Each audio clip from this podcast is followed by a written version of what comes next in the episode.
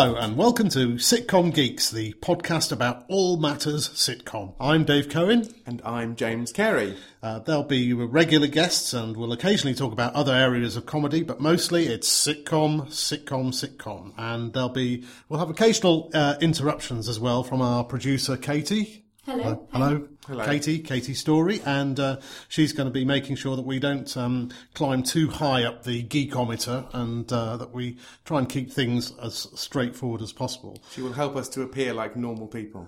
Yes, Yes. that's I'll do my best. Good luck. you have the toughest job of all, I think. Um, so today we'll, we'll start with um, an area that really, I suppose, um, people don't think about enough, but I think it's probably the most important when it comes to writing a sitcom, uh, and that's going to be what is your sitcom about? It is, I mean, it's probably, I thought I was saying that we're, in general, when we talk about sitcom, we're talking about writing them. Uh, we obviously will talk about watching them and appreciating them as well.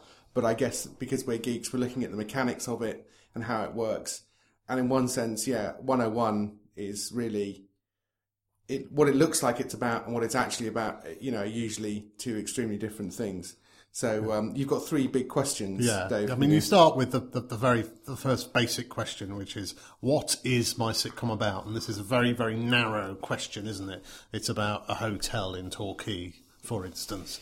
and Yeah. the, the owner of the hotel in Torquay. Um, uh, uh, it's it's the setting, isn't it, as well? Yeah, so it's a, it's the I mean, in one sense, situation comedy is a you know it, a sitcom is a situation, and so in one sense, the setting is the situation, and yet in so many ways, it is the least uh, comic and the least important thing because if if you actually have a funny situation, the joke can wear fairly thin fairly soon. So actually, you want a identifiable situation, but we can we can come on to that. Yeah, yeah. So that's the what's it about then. But then the next question that you have to ask at um, pretty much at the same time, really, is, is what is your sitcom really about? Yeah, and uh, this is the this is the elusive thing, and why actually coming up with a sitcom uh, takes ages because it's a simple enough question. It's a simple enough way, you know, thing to think of a sitcom that you know. You, you and as a sitcom writer, I get the oh, you should come to my office because that would make a really good sitcom. And you sort of think, well, yes, yeah, may, maybe it would. Um, Something actually- funny happened to them in their office once. That's Yes. kind of what it, what it is. Yes. and they still talk about it. Someone said to me, "Yes, you should." Uh, I, I went to a restaurant. Well, this is why I went back to see my family in Leeds, and this old dear, she said, uh, "I went to uh, a restaurant once, and uh, you must write a sitcom about it." Yeah, absolutely. You must write a sitcom about it because there was a waiter who was quite funny. Yeah, basically. Yeah, So- yeah. So I mean, in one sense, all these things. I mean, we're being a bit harsh on on on everyone, um, but you've got to start somewhere, and so there's an extent to which. Um, I mean, to be honest, almost every sitcom that I've written has started with the situation. So uh, on the radio, I did. I've done three sitcoms, uh, one of which was a was a failure, such a failure that you won't even have heard of it. But the two that um, were were less failed uh, was about management consultants. I thought, oh, lots of people I was at university with and are management consultants. It would be funny to do a show about management consultants. And then a few years later, after that show got cancelled, I thought, oh, Bletchley Park, that's interesting. I bet you could do a funny sitcom set in Bletchley Park. And then I had to work out what the characters were. You you were ahead of the pack there, weren't you? I was, yes, that's right. And Radio 4 cancelled it at just the right time, obviously, because no one's interested in Bletchley Park anymore.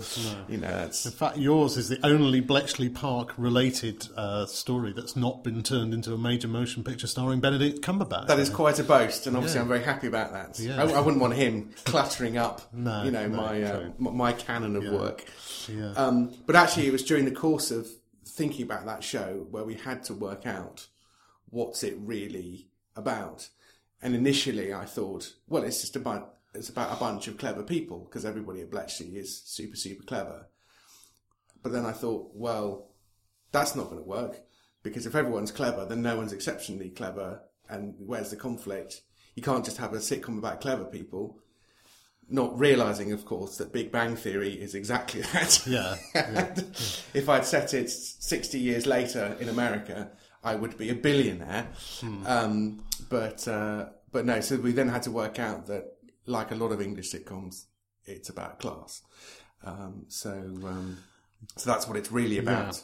Um, And it is uh, you, one of the reasons why I think you tend you see a sitcom, uh, another sitcom. Oh, it's another flat share sitcom, and people go, "Oh no, not another flat share sitcom." But actually, um, if you think about what uh, Armstrong and Bain have done with Peep Show, which is basically two blokes sharing a flat, um, and and um, then you realise that actually, well, it's not really the fact that it's about two blokes sharing a flat. It's about guys of that age who obviously were friends in their 20s and are drifting apart but the one thing that's sort of keeping them together is being stuck together in, in this flat. And it's a very it's a very sort of contemporary uh, take on on a very sort of old issue. Absolutely, and that and I was thinking for some reason I was thinking of another flat share sitcom, and I'm thinking Men Behaving Badly, which in some senses you would say is almost exactly the same show, yeah. But in other senses you go, well, it's a completely different show. Um, they they just have a totally different feel to them, even though they, a lot of it is about lack of responsibility and all that kind of stuff. Yeah. Whereas I, I suppose in Men Behaving Badly, you get two men, neither of whom are really taking responsibility. Whereas in Peep Show, you've got you've got one.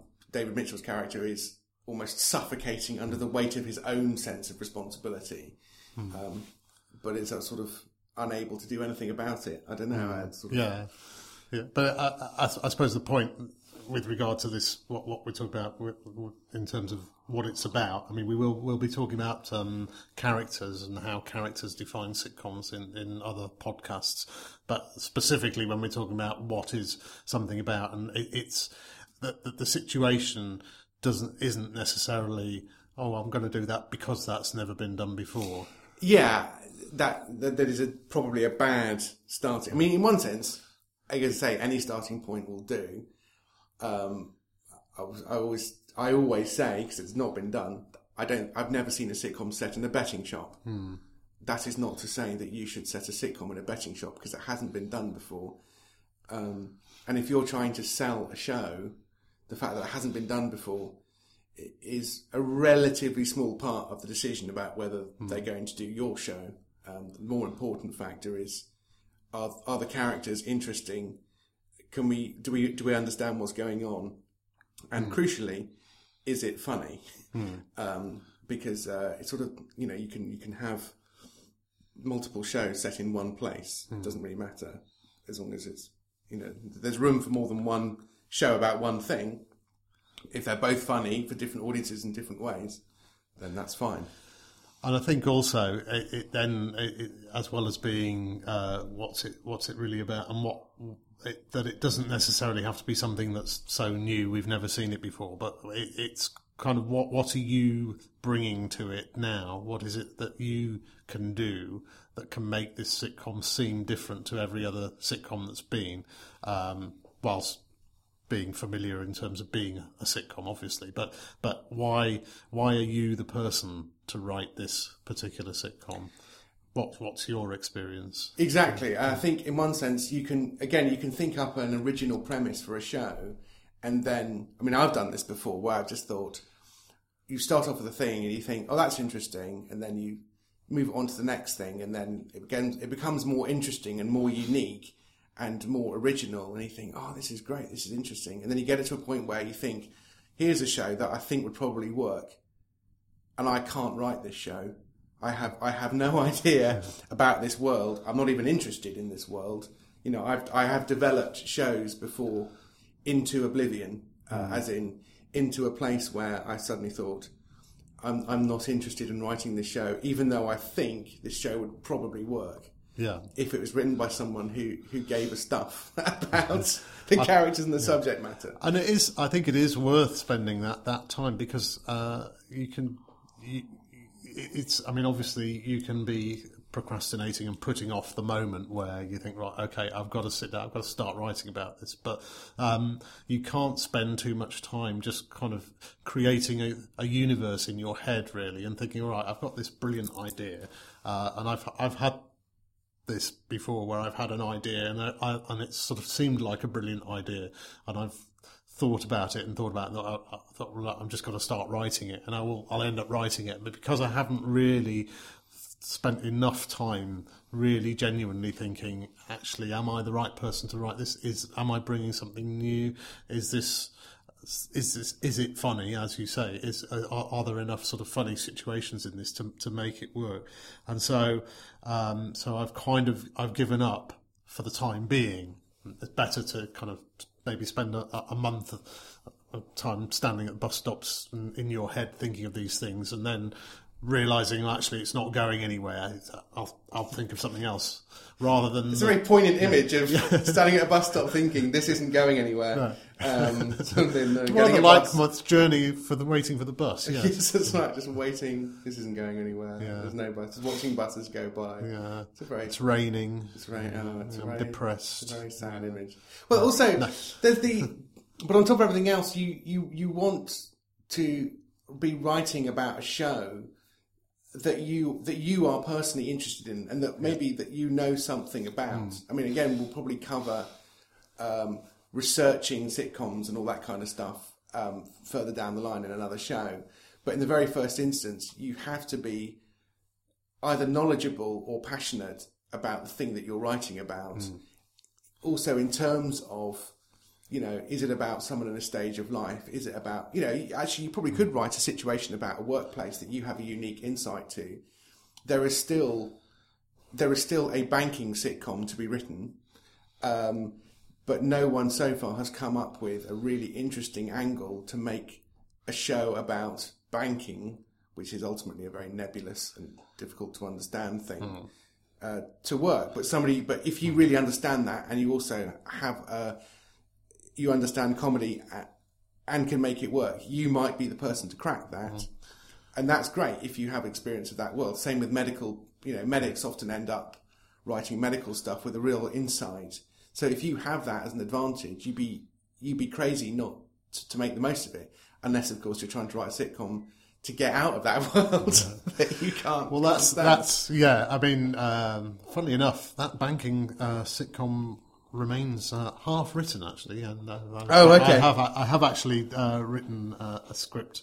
Uh, we worked on a script with another writer about uh, banking, which which uh, the, the problem was with the, the, feedback we got was uh, that you know nobody likes bankers. Yeah.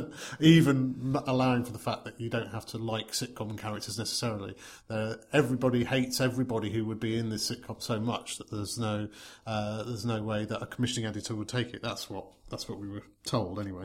Um, but so just to come back to that point there about um, you know writing about something that you can write about, I, I do see quite a lot of sitcoms uh, by writers who are starting out about writers who are starting out. Um, so I would say try and avoid that really, because um, it might be a, it might be the good way for you to sort of kickstart your writing, but it's it, it's not an area that's um, that's so far produced. Uh, it probably has actually, hasn't it? There's probably have been some very well, successful. In one sense, I, this is going to sound. In fact, I'm going to have to turn to Katie here, who um, is a younger person than me, and it may, and it this. So I'm going to test out how patronising this is as advice. But I think in general, sitcom doesn't favour younger writers anyway. Mm. I think in order to write, okay, does, how how stop me if this is getting too patronising, Katie, please. But I think in order to write sit- sitcoms, you have to have experience of life and other people so that you understand the world from other people's perspectives. I think that's that's the thing, and I think it's really hard to have that mm-hmm. aged 23, um, and it's actually easier to have it aged uh, 39 in my case. Um, I don't know. So my advice to younger writers who want to write sitcoms is be older. yeah, I think you need that understanding of pathos and failure and frustration. Look at Basil Fawlty or yeah. Blackadder. Mm. You know that you often do. Maybe you have that 23. You've had a hmm. horrendous life. Mm. So you think, you think suffering and suffering. Uh, uh, you think if you've had an extraordinary life as a, as a younger person, that probably does set you up maybe better. Yeah, yeah, yeah. But I think maybe your average 23 or, or your hopes and dreams are still ahead of you. So you can't write a sitcom about someone yeah. who's failed and really grasped that. I can think of two exceptions that probably prove the rule. The first one being Father Ted, which I think they were pretty much in their early 20s when they, they wrote that. Yes, they've done quite a lot of other stuff before they, that. That's true, actually, yes, they had. And the other one was uh, the late Debbie Barham wrote a sitcom, probably when she was about 18, I think. But, it, it was, but she was always kind of extremely adult um, for as, as, I worked with her when she was a, a teenager, and and uh, you know she she always had very sort of dark adult thoughts, yeah. and she wrote this sitcom that that could easily have been written by someone 25 years older. Yeah. But I think you're right, and I, I, remember thinking myself that when I was I was doing stand up mostly in my 20s, and and I thought I'm not going to start writing sitcom until I'm in my mid thirties because I don't I don't feel enough has happened to me to to in the world to kind of make me.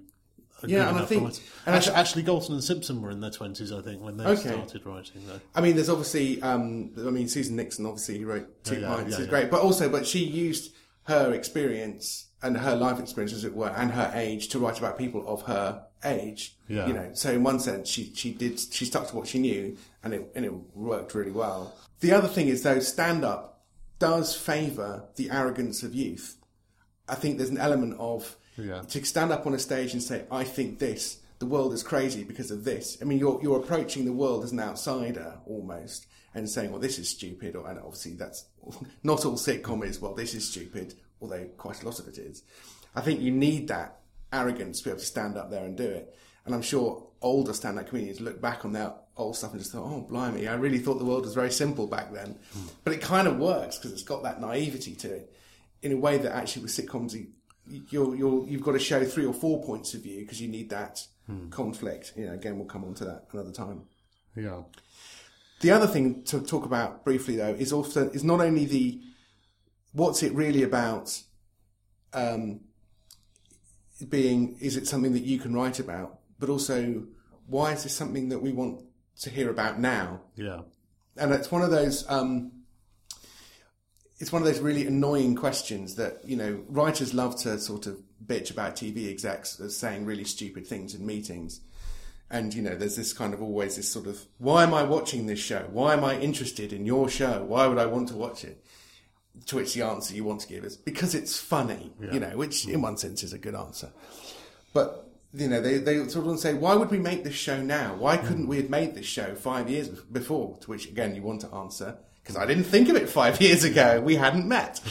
Um, but actually, there is a timeliness to ideas, which I think is really important. And, you, and, and there's a sense in which some shows do sort of capture the mood and the timing is important. I mean, it, with Bluestone 4-2, which I co-write with Richard Hurst, I think we couldn't have pitched that show much earlier than we did. The war in Afghanistan was just starting to tail off. And I think if we'd been doing it much sooner than that, I think it would have been too soon. But I think if we pitched it now, it would feel too late. Yeah. Um, so there's a sense in which, you know, you, yeah. you, the other example of this, I was thinking, I've just been re-watching a few episodes of Porridge. Right. And um, I just uh, actually I looked it up this morning because I remember just thinking what an extraordinary thing it was to say. The first episode, and we'll talk about pilots in another episode because mm-hmm. that's a whoa, that's a big yeah, yeah. big thing to talk about. Mm-hmm. Fletcher is talking to Godber about how prison might be being better, being in prison is better than being on the outside, and he mm-hmm. says could be worse. The states this country's in, you could be free, couldn't you? Stuck outside with no work, crumbling economy, nothing to do but go to bed early and increase the population. And there's an extent to which you think, why did this show have such a resonance? And actually, whilst it was on, it was a pretty depressing time to be yeah, yeah. free mm. in Britain because of the because of the strikes and because of the industrial action, because of the shortages of things. And they often say, "What's porridge really about? Porridge is really about little victories." Mm. Um, you know, a tin of pineapple chunks. You know, is yeah. you know, there's there's enough in an episode to do to do about pineapple chunks. Or the one I saw the other day where he he managed to have a drink in a pub because they had to go out and dig some ditches or something. Mm. And you just think, oh, that must have just felt amazing yeah. to be having a drink in a pub. And you think, actually, there was a timeliness to that show whereby mm. these little things were being, you know, these little victories were what people outside of prison were looking for as well. Yeah, yeah. Because this, you know, this country was a pretty was in pretty yeah. dire straits in many ways. Yeah, I mean, superficially, you can look at a show like, say, Friends, and, and just say, oh, oh, it's just about a bunch of twenty-something New Yorkers hanging out, and but actually, what that show did, that that show captured a moment, didn't it? It's that sort of moment where you think, well, well it's, it's, quite a long moment, really. That's probably why it was so successful. But you're kind of in that period of the sort of late 20s, or mid to late 20s, where you're starting to think, right, am I going to become a rock star or am I going to settle for this nice, comfortable-ish job? And am I going to try and get off with all these other people or am I going to settle down? And it's that, it is that, that point where you're kind of having to grow up, yeah. but you haven't quite grown up yet, so you can still be stupid and irresponsible and create funny situations. But there's this thing hanging over you all the time that you know time is running out. Mm. I mean, it's sort of there in the theme tune, isn't it? So no one told you life yeah. was going to be this way. Yeah, yeah. And it's only now thinking about it, you just think, yeah, those people must feel like real failures living in amazing flats in Manhattan. Yeah. you know, one of whom is a professional archaeologist, which is a very difficult job mm. to get and all these sorts of. They're making a really good living. But actually, they managed to disguise that quite well. Yeah. But it did pick. It was probably one of the first shows, I think, to pick up on that um, gap between being part of a family and living at home with your parents, mm. and starting a new family and living with your other half and having kids. And there's this sort of bit in the middle where actually your family are your friends. Mm. So I think that's kind of a really key yeah key bit, and so many people identify with it, which is why I think it still has a resonance for even people as as uh, as young as our producer Katie, who has still probably seen every single episode yeah. of Friends. And he was a paleontologist. Paleontologist, not an archaeologist. Want to head off the letters? We'll get. Yeah. yeah. Oh, speaking of letters, we have an email address, don't we? Oh, right, yes. Well, actually, just before we get to that, I thought, well, oh, we're teasing them with an email should, address. Yes, this is great. We should, but I think because well, I think we've been really teasing. As we said, mentioned, there were three questions sort of about sort of three hours ago. And um, what's it about? What's, what's it, really, really about? about? And we haven't come to the third question, um, but we shall, we shall mention the third question now, which is um, who is it about? Um, because it is the show is always about characters. Now we're not going to go into huge detail about this because we are going to talk in um, certainly the next few podcasts. We'll we'll be talking about the kind of characters. Um, that you get in sitcoms, very, very sort of specific type. But it, who, who is your show about? kind of ties in as well with the sort of what's it really about as well. I mean, and often like the clue is in the title of the sitcom, isn't it? You know, Frasier. Yeah. Who's that about? Yeah. You know, and um, but again, it's about who's it about. Yes, obviously it's about Frasier, but it's about a guy who has got everything, but apart from the fact that he's got to stick in this flat with his dad, who he doesn't want to be with, and to talk about Porridge being a prison, in a sense, you know, Frasier having this wonderful, beautiful flat that becomes his prison yeah. effectively when his when his uh, dad moves in.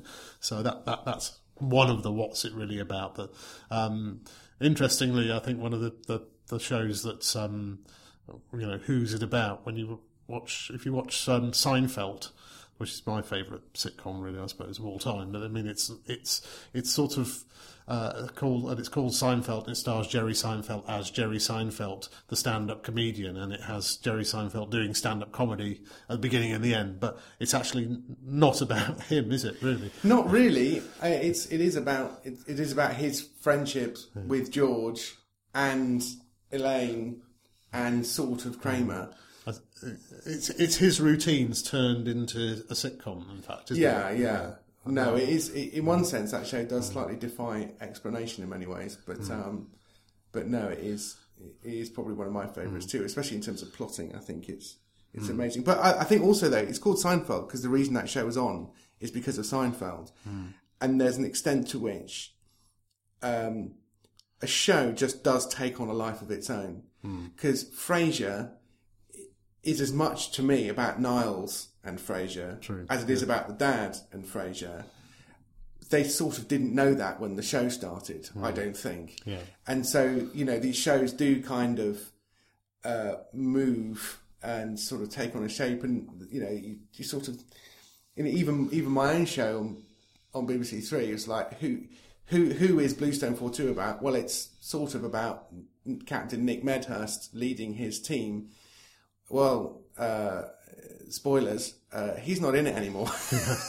so, yeah. um, does that mean the show's over? Well, hopefully not. We did some episodes without him. So, um, but again, you sort of know in your bones what the mm. what the show is about. But yeah. you, as the writer, you do need to know that. Yeah. In general, we know what the show is about. The show is about why soldiers love being soldiers, um, and so we have we have a gang of people, and you know, it's sort of, um, you know. Uh, but again, we can talk about that more in in future uh, episodes. So okay, well that's uh, we, will leave who is it about for now. We'll probably we'll deal with that in um, certainly uh, in our next sitcom uh, next sitcom podcast. Um, sitcom Geeks podcast we'll be probably uh, talking about specific uh, characters, the main characters. Um, if you do have any questions, yes, you can email us on the email, which I'm just trying to remember what Sitcomgeeks at gmail.com. That's the one, yes. Sitcomgeeks at, at gmail.com. gmail.com. So, okay. uh, so yeah, so leave uh, ask us a question about anything, and eventually we'll come around to it. We will try and maybe deal with them sooner rather than later, rather than well, I just have to wait for the episode where we deal with that question. Yeah. We'll have to wait for the 300. Well, when we've got a sort of about 300 emails, we'll be able to do like a one show about them. Well, we'll just do yeah. burn through them all. yeah. yeah, yeah, that's right. They'll trickle through. Yeah. Um, so, okay, uh, just just uh, before we, we leave this uh, podcast, we, we, I say we'll be talking mainly about uh, matters to do with sitcom, but also we'll be talking about odd things like uh, just what's um, happening at the moment. I just uh, wondered what um, uh, uh have you? Uh, well, you mentioned you've been um, rewatching uh, Porridge. Yes, yeah. I did. I I think I was. What, are you getting from that? I was watching. I managed to find the first episode the other day when I was thinking about pilots. I thought, oh, I wonder how they actually started off Porridge. Hmm. Um, and in my head, it wasn't quite as I remembered it, and I and um, but that was that was quite informative. And then the other night, uh, UK Gold or someone like that showed six episodes in a row, and I think I was doing some ironing, and I watched about two or three of them. Um, it is one of my favourite shows ever, one of my favourite British shows, just mm. because of the quality of the characterisation. I just think mm. is is absolutely stunning. So I, I, sort of never tire of Porridge. Mm. So that's that's been a bit of rewatching. In general, I'm, I try not to rewatch too much stuff just because there's so much new stuff that I feel like I'm I'm being unprofessional by going back to my old favourites. Um, so um, so at the moment I'm trying to watch new stuff. I do like to revisit uh, stuff. Do you find just do you find uh, things that you don't remember at the time, and also you get to see uh, characters developing. If you can watch a, like a box set or something, it's, it's it's interesting to see characters develop over very quick, uh, you know, over like sort of like five years of a sitcom over sort of three months. I've been rewatching uh, Cold Feet actually, and that was uh, that that has stood the test of time remarkably well. The thing that is most remarkable about Cold Feet is that it was on. It was commissioned. Uh, the writer had had no previous experience, but got commissioned to write hour-long, six-hour-long comedy drama episodes, peaks ITV Sunday night viewing, and the the uh, Helen Baxendale and uh, James Nesbitt obviously became big stars as a result of it, but they weren't stars when it was made. So a show with no stars, no known writer. Um, that was in 1998, I think. So um, was it really? yeah, yeah, yeah. No, I remember the first because it was the the pilot was half an hour, wasn't it? No, pilot was full. Oh, was it? Yeah, yeah. I remember James Nesbitt standing in the street naked, with a yeah. with naked with a rose between his yeah, yeah. butt cheeks. Yeah, yeah. Um, and I remember that being a really funny hour. I remember, oh, I thought it was half an hour. That's how fast the time flew. But I remember the first episode being, and I, in one sense, maybe the reason that they bought it is because the pilot was really, really funny. Yeah. So maybe it is a meritocracy after all. Yep. There's hope for us all yet. On that note, we on that finish. unrealistically optimistic yes. note. Oh, Katie, what are you watching? What have you been rewatching? Yeah, anything? Uh, I watched Kimmy Schmidt in two days. You watched Kimmy Schmidt. How many episodes? Uh, I think it's 12 or 14. Okay, so you just burned through those in two days. Yeah. Okay. Two working days as well. Not even like. Wow. Drag myself out. That's something I haven't seen yet, and that everybody says is absolutely brilliant, and you got to see it. And I do not have Netflix. No, me too. What do you reckon to Netflix then, Get Katie? Netflix. Get Netflix. Yeah, because I've heard other people say it's sort of like having a very expensive waste paper bin or something. um, As in, you just don't watch. I I watch a lot of it. So Great. There's enough on Yeah, there. yeah. There's loads on there. Is it only four quid a month? Like four or five quid a month, yeah. Is it? I, I split it with the flatmates. We pay three quid each. ah, But If you're okay. married, it's different because it's Yeah. all one account. Yeah, it is all one account. In my case, it is all one account. So uh, yeah, yeah. I don't know. I just yeah, I, it has stuff on it, and I. But again, I've got Sky, so I just like there is a limit to how much TV I can watch. I mean, you Right. can cancel any month you want. Yeah. Just turning into a Netflix ad for, for It is a bit, and when It's it's story, un, unpaid Netflix, you're hoping for free, some free yes, subscription. please, Yeah. yeah. Some of that, some of that sweet freebie Yeah. action. Yeah. Right. Okay. right then. So Netflix it is. That's my job. Next time, get Netflix. Thank you very much, Katie. And don't forget, you can email us sitcomgeeks at gmail.com. That's sitcomgeeks at gmail.com. Thank you to Katie Story, our producer, and to Rushforth Media for accommodating us with their wonderful equipment and cups of tea. Thank you, James. Thank you, Deb. Bye.